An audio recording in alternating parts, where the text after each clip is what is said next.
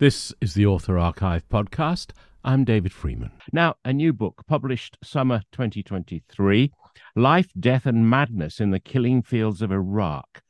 It's by Barrie Call Me Baz Rice. We Were Blackwater. Welcome, Barrie. What what was or is Blackwater? Because many of us don't know. Uh, Blackwater was a private military security company, US registered. It was formed during the rebuilding process in the Iraq War back in 2003. And was it that it was an organization that could be hired by anybody?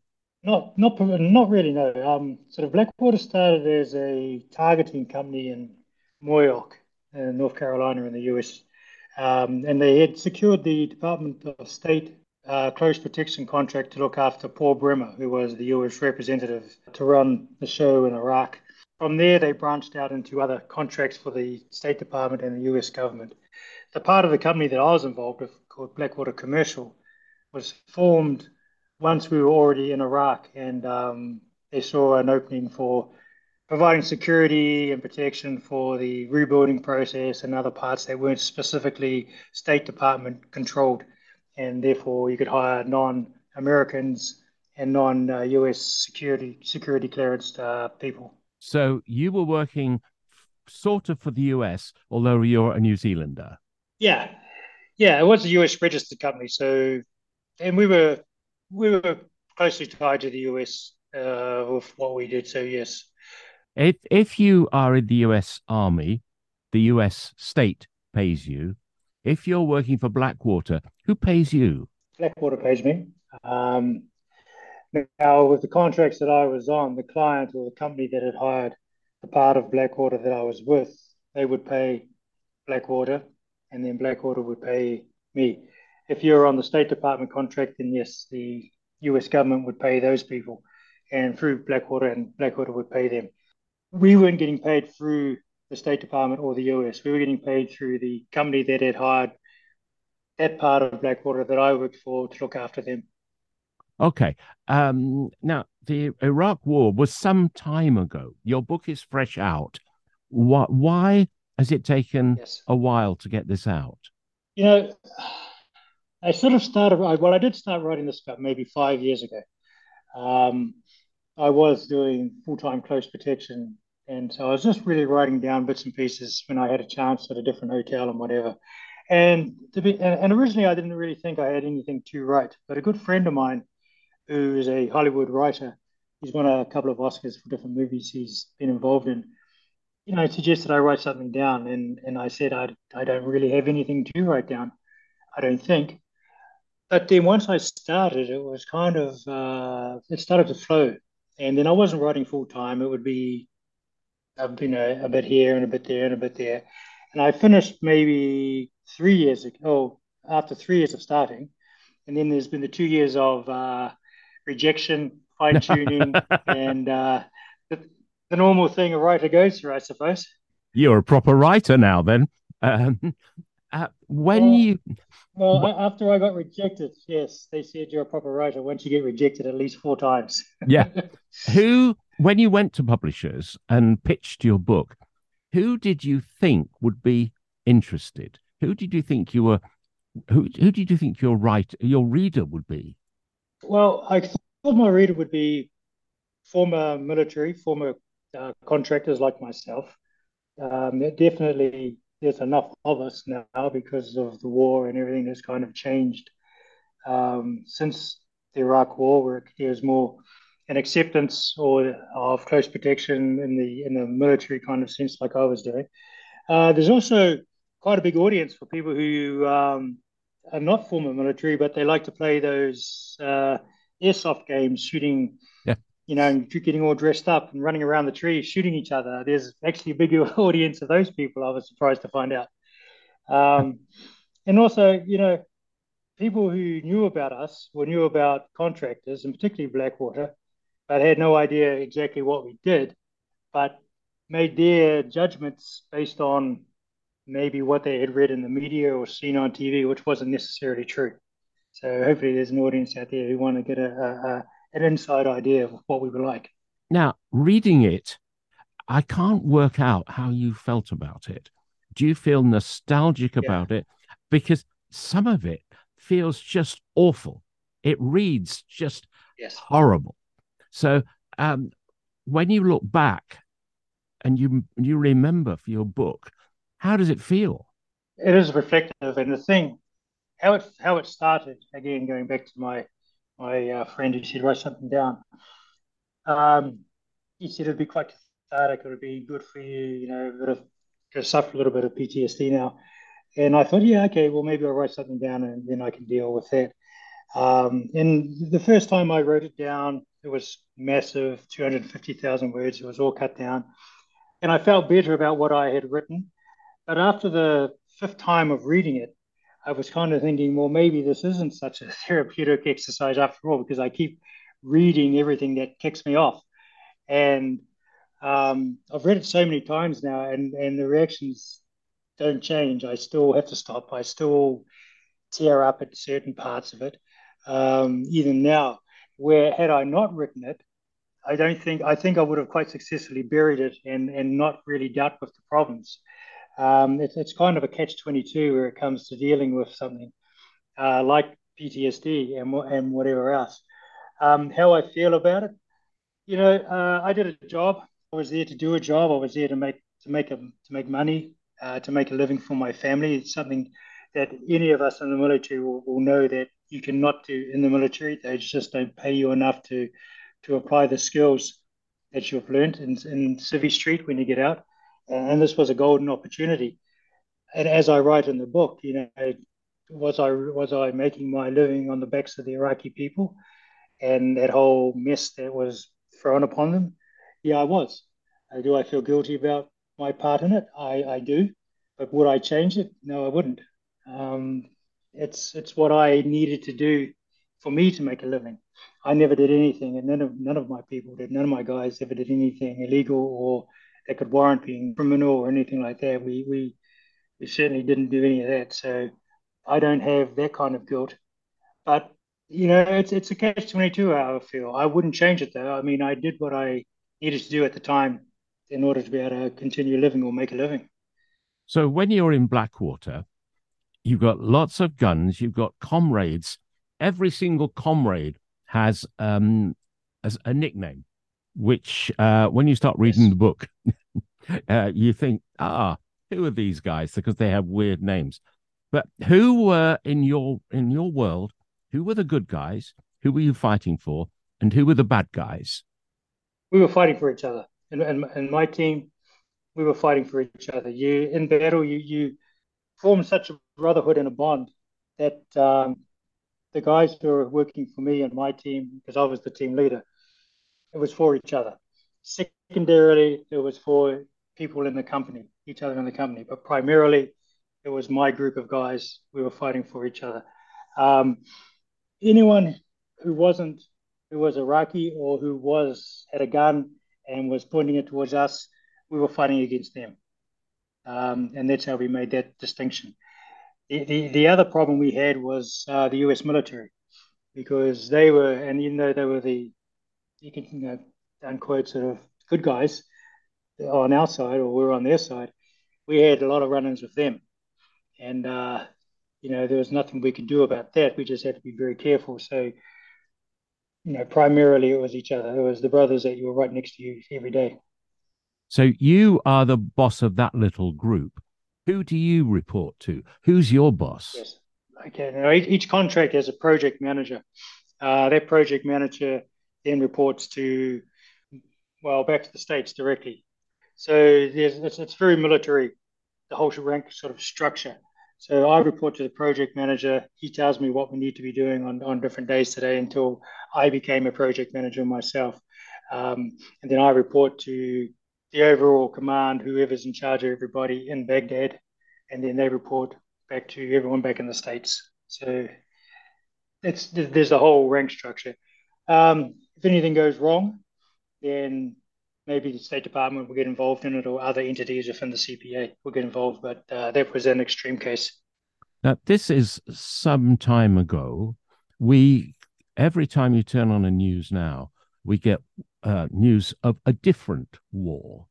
your experience um, as a private contractor, do you see your experience being repeated in the war that's going on now?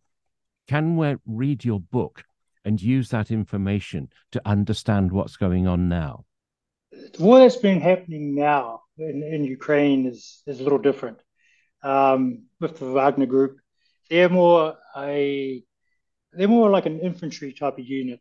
Um, they're not it's they're private contractors on account of that they were civilians, former military, and they're getting paid by someone to put a uniform back on. We didn't wear uniforms. Uh, we were civilian. It's, it's, it's mind you, they also have contracts. And I have seen them a bit over in Africa, um, but they are they are a little different than how we were. They're kind of working directly with, if not ahead of the Russian military. We were trying to be separate from the US military or from the coalition military. We were trying to do a civilian job. So the only similarities I, I see is that we were being paid by a private entity. Uh, we were doing kind of different roles. We weren't combat like Wagner, Wagner Group is doing in the Ukraine. We were in frontline combat. How did you stop being in frontline combat? Um, what happened to get you from there to here?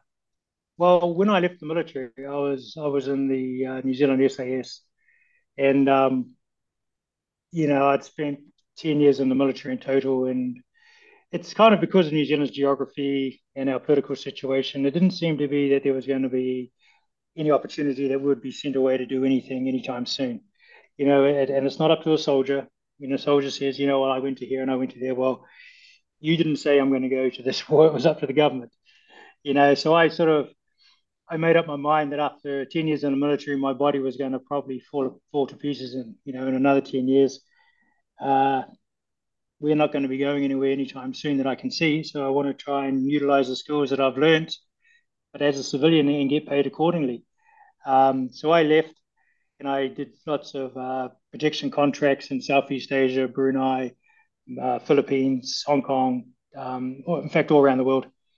Until the opportunity came in, in, in 2003 when the Americans or George Bush opened it up for private military contracting to do the rebuilding. So the the timing was perfect for me.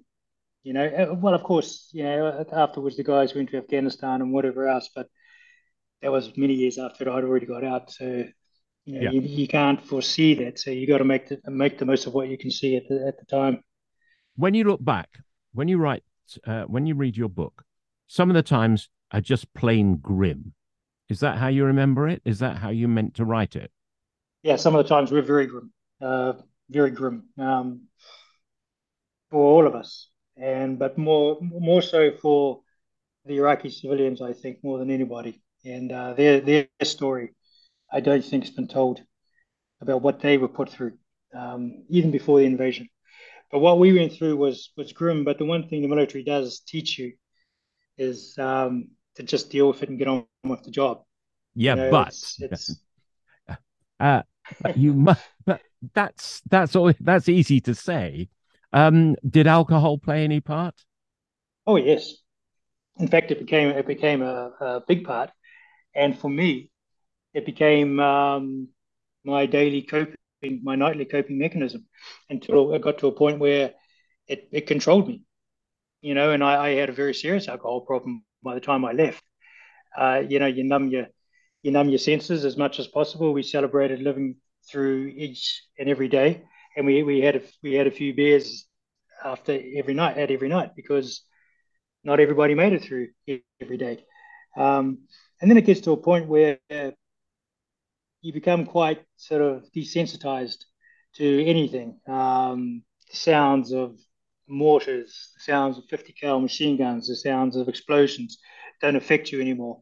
Um, the sounds of silence affect you. You can't go to sleep. You know, when you'd go home, um, the intolerance I got with uh, my children, for example, when you know they were just doing mundane kids things, and I would in my head be comparing it to, to what I'd been I'd seen in Iraq with some of the kids that I'd seen who who didn't have the options, and I was I was losing I was losing my control, uh, and alcohol seemed to be a way I could sort of mask that um, until it got to the point where it was it was basically I was just drinking far too much, and it became very destructive for me. And that's in the past as well. That's in the past. Yes, I um, I stopped drinking 13 years ago. I was on a contract in uh, in Central Africa, uh, drinking far too much. Hadn't really thought it was doing as much damage as it was because you never do. And then my wife gave me the ultimate. Uh, the ultimatum was, you know, if you don't stop drinking, you don't come home. And I said, I went, yeah, okay, I'll drink to that. And um, she meant it. And uh, so when everybody left Kenya, uh, where everyone was flying out of, I was the only mug left standing at the airport all by myself. And so I didn't really have it. I had two choices actually clean my act up or carry on doing what I'm doing and just say, you know what, I can go and live in Africa and do whatever. But I chose to clean my act up. And then one day I decided I'm never going to drink again. And, and the day I made that decision, I haven't touched a drop of alcohol since. The book is about your time in Iraq. What's the thought you're left with about the locals? How do you remember them and how do you think of them now? I sympathize with the Iraqi people, to be honest. Um, I, have taken a little saying out of the book Shantaram at the beginning, um, you know, about forgiveness. And it's not just me forgiving them or, and hopefully them forgiving forgiving us. I mean, we lost some some friends in some very horrific ways, but they were doing what they needed to do in order to to fight an, an invasion. Basically, I have no ill feeling towards anybody back then who was taking up arms against us um, they were doing what they were they had to do, and we were doing what we had to do. Um, with the overview, you come over sort of philosophical from time to time. You take the overview from where you sit and what you've done. What's your overview of human nature? I rather idealistically think, ah, I wish we'd stop fighting. I wish, you know, I wish Putin wouldn't do that. I wish, you know, I, I can never understand why the bloke who's got the biggest country in the world wants a bigger country. What's your view of human nature? Human nature, in my view, are designed to kill each other until we're totally done. It's in our DNA, I believe. I believe we don't have the ability to not to not fight, to not control, to not want to take from each other. And I think we're designed that way. So we will eventually wipe ourselves out. Then nature is going to go, you know what? I've, I've done it again. I'm going to have a rest and then they'll come back in a few million times and we'll just go through this whole process again. But I believe it's what we're destined to do. Um, if we didn't, you imagine if we didn't, we'd overpopulate this planet and ruin it a lot faster than what we've already what we're doing now because there'd be far too many people. So I think it's in our DNA to conflict and, and to want to want more and fight each other for it. So oh. I don't oh. think we can help ourselves. That's a bit pessimistic, isn't it? Well, I can't really see that I'm wrong.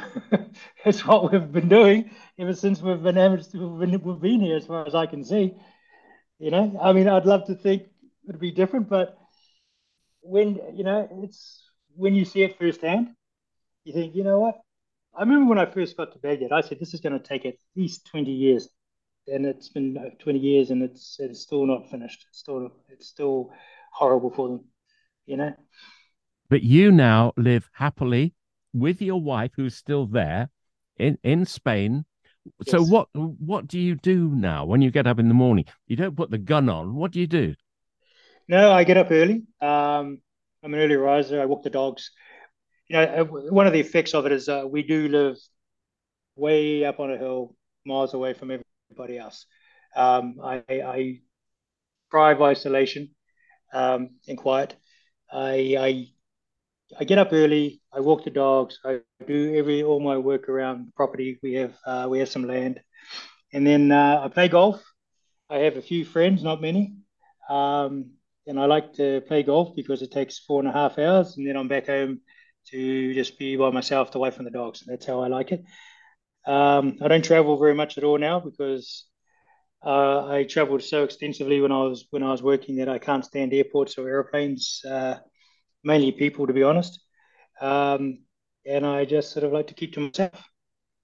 Well, do you know, thanks to Zoom, you talk to me. Um, so technology comes to the rescue. We're we were Blackwater, is the story of the life in Iraq led by Barrie Baz Rice. Congratulations on the book, Barrie. I hope it does very well for you. Thank you very much, David. It's been lovely talking to you. This is the Author Archive podcast.